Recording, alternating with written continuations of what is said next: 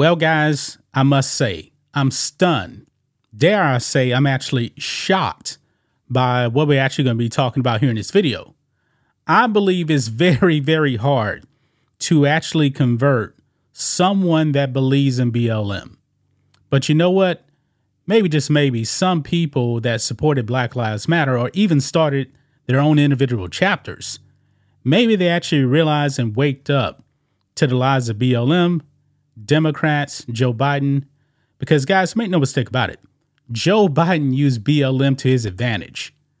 He was out there supporting Black Lives Matter and all of the destruction out there in the streets during the summer of 2020. But when he actually got into the White House, remember, the BLM leadership reached out to Joe Biden and said, Hey, we got you in.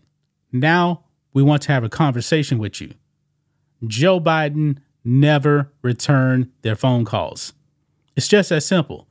I could have actually told Patrisse Cullors that Joe Biden was not going to, at any point, reach out to BLM. It was never going to happen. Joe Biden is not about black lives. I mean, Joe Biden is really Jim Crow Joe. Joe Biden knows that he doesn't have to show any support for Black Lives Matter. Why? Because he was roughly going to get 88, 90% of the black vote. Now, flash forward now to uh, 2023, going into 2024. Oh boy, Joe Biden is in a whole bunch of trouble when it comes to the black vote. That black vote is eroding immensely. I mean, guys, that's showing that uh, Donald Trump has something like 23% of black support in the swing states. That is devastating for Joe Biden. Well, guys, that actually brings us to this uh, one former BLM activist. He's woken up. He's actually done with BLM. He actually has a different type of um, BLM organization now, but the BLM uh, chapter that he started, he left it because he woke up. Check this out. On the Epoch Times here, BLM branch branch co-founders election bombshell. Trump best candidate for president. How many people do you actually know that supported BLM are out there saying, "Hey, I now want to make America great again by casting my vote for Donald Trump." This is shocking right here, guys. Now, his name is uh, Mark Fisher right here. And he actually is the co-founder of uh, Black Lives Matter Rhode Island, and you can see his picture right here on the left. He is no longer associated with uh, Black Lives Matter Rhode Island.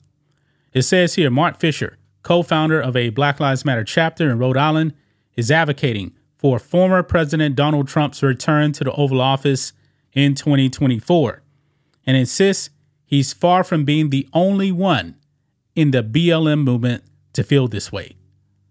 Now, that's pretty shocking right there.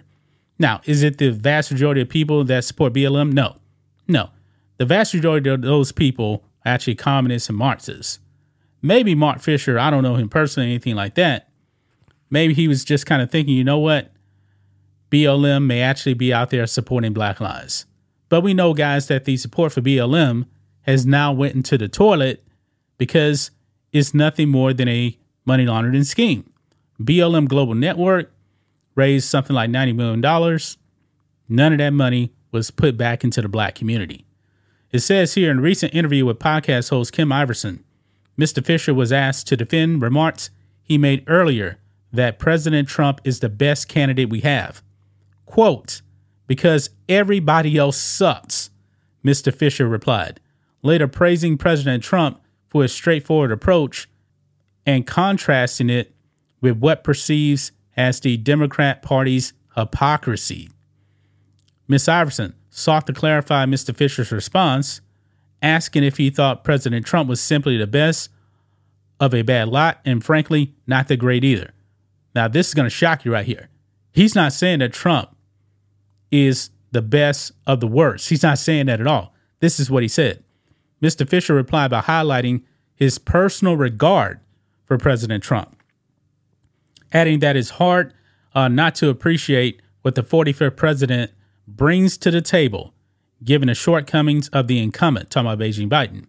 Quote, I like Trump, he said, before adding, I think right now, who we have sitting in the Oval Office is just a deep disappointment. He expressed, quote, disdain for Beijing Biden, adding that he, quote, really dislikes Kamala Harris as well. but that, that shouldn't, shouldn't be a shocker, man. I mean, nobody likes Kamala Harris. Kamala Harris is actually more unpopular than Joe Biden.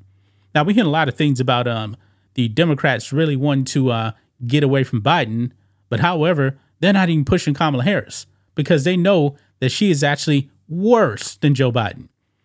I mean, Kamala Harris is definitely younger, but she's just as incompetent, if not more. My goodness, man.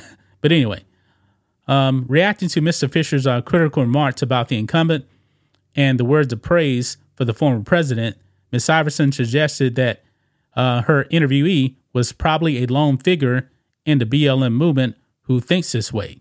Quote, no, Mr. Fisher insisted. I feel like the tide is tur- starting to turn, he said, adding that he thinks a lot of black people are starting to pivot off that Democratic plantation. You know what? Based on the polls, I take the polls for what they are, he's right about this. The black support for the Democrat Party right now is probably like at a uh, 60, 70 year low right now. It is bad. He goes on, he says this quote, For so long, we've been slaves to that, he added. The concept of the uh, Democrat plantation was discussed deeply in a New York Times bestseller written by political activist and social media personality Candace Owens titled Blackout How Black America Can Make His Second Escape from the Democrat Plantation.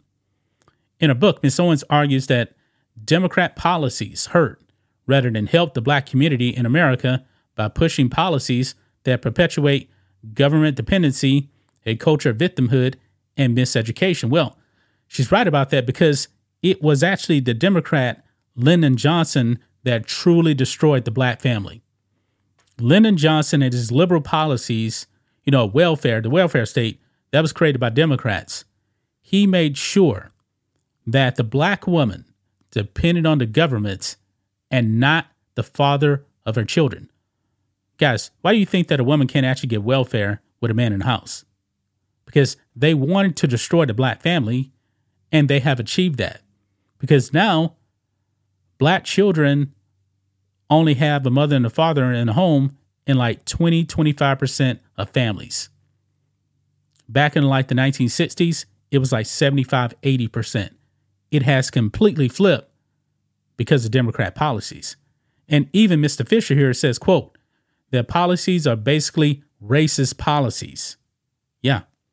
Strike at the heart of the black family and the nuclear family in general. And I believe Donald Trump is the opposite.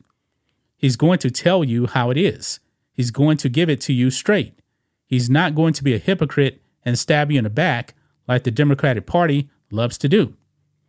Mr. Fisher resigned from his leadership position at BLM Rhode Island and is now the founder and executive director of Maryland's BLM Inc., a pro entrepreneurship education and financial empowerment nonprofit for African Americans and their families. So, there you have it. This guy got off the BLM plantation. He's not down with the Democrats anymore. He hates Joe Biden, hates Kamala Harris, but he likes Trump. He's not going out there and voting for Trump simply because he thinks he's the best of the worst. Now, in the case of Joe Biden, Joe Biden didn't have any supporters. When people cast their ballot for Joe Biden, they supposedly, he supposedly got 81 million votes simply because Trump was bad, not because Biden was good. And the Democrats really kind of rigged their primaries and put Joe Biden in there because Joe Biden's support during the primaries was not there. It was not good. Just like uh, Hillary 2016, the Democrats really wanted Bernie Sanders, but they rigged their system. They did that to their own voters, man. But Joe Biden is in a hot mess right now. It's a disaster, man, when you actually have a guy that was supporting BLM, maybe not the global network, but still. All these other BLM chapters rose up out of the original Marxist movement of BLM Global Network. Now, that whole thing is falling apart. maybe other people in the BLM movement realized they got that they actually got scammed. They got hoodwinked. They got duped. So we'll have to see. But that's just my thoughts on this. What do you guys think of this? Black and White Network fans, let us know what you think about all this in the comments. Make sure to subscribe to the channel. And we'll catch you next time.